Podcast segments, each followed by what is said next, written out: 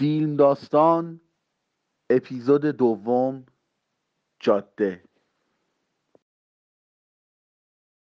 وقتی صدای خوندن مامان از تو آشپزخونه می اومد می‌دونستم که غمگینه. و من هم که اصلا حوصله دیدن چشمای غمگینش نداشتم قید ناخونک زدن به کتلتی که بوش خونه رو پر کرده بود رو زدم. صدای از آن خونه رو برداشته بود. خونه نزدیک مسجدمون همیشه این داستان رو داشت. اما تا به حال این صدا رو اینگونه نشنیده بودم. یادم رفت که نمی‌خواستم به آشپزخونه برم. مامان صدای اذان همیشه اینقدر بلند بوده؟ چی؟ میگم چرا اینقدر صدای اذان امروز بلنده؟ نمی‌دونم.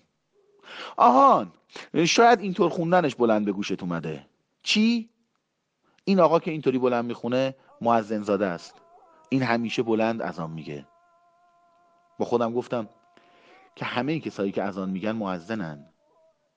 با برداشتن یه تیکه کتلت هم بحث تموم شده بود و هم یادم رفته بود که به چشماش نگاه نکنم. شام رو که خوردیم پای تلویزیون ولو شدم و هنر هفتم جاده رو نشون می‌داد. مامان خوبه که تلویزیونمون سیاسفیده. چرا؟ چون فیلم امشب سیاسفیده. لبخند سردشو تو صورتش جمع کرد و گفت من حوصله ندارم. میرم بخوابم. صداش رو کم کن.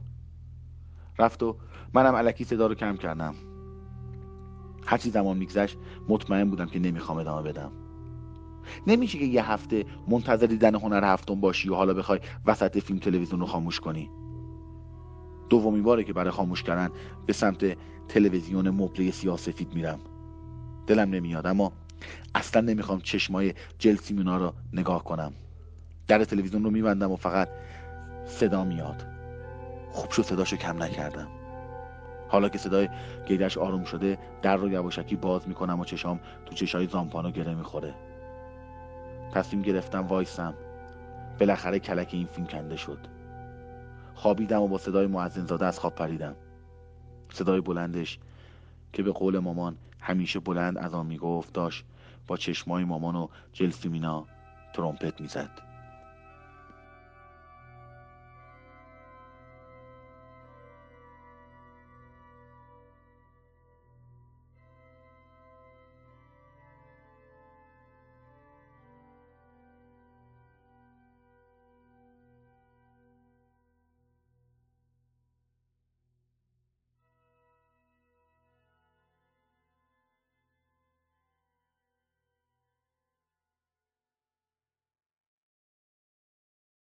فیلم داستان اپیزود دوم جاده.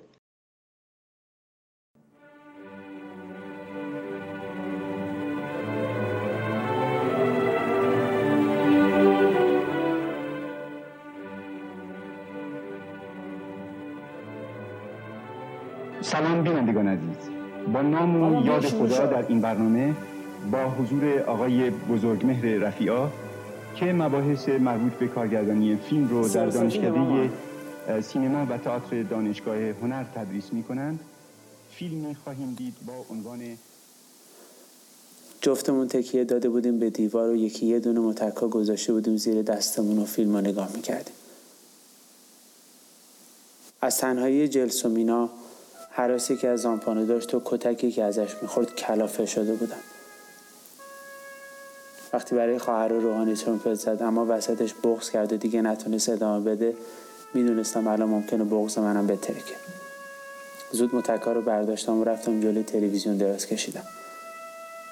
سرمو گرفته بودم بالا رو به تلویزیون که مامان فکر کنه دارم فیلم رو تماشا می‌کنم. اما چشامو دوخته بودم به قالچه که روش دراز کشیده بودم و با ناخون داشتم با ریشهاش ور می‌رفتم. حدود یه ساعت بعد فیلم تموم شد. جلسومینا مرده بود. راحت شده بود. هیچ کدوممون حوصله دیدن ادامه برنامه رو نداشتیم.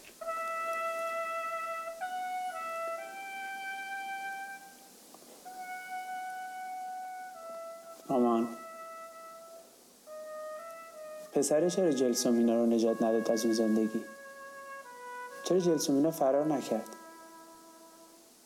اصلا مگه میشه از کسی که داری باش زندگی می‌کنی متنفر باشی اما نتونی ولش کنی بری؟ مامان. مامان. خوبی خرابه ای که زامپانو جلسومینا رو توش تنها ول کرده رفت می‌دونی چی بود؟ نورش زیاد بود. خونه ما اصلا نور نمیاد توش. مامان. آدما وقتی از خونه زندگیشون فرار می‌کنن بدبختتر میشن یا خوشبختتر اگه بمونن و بدبختتر بشن چی؟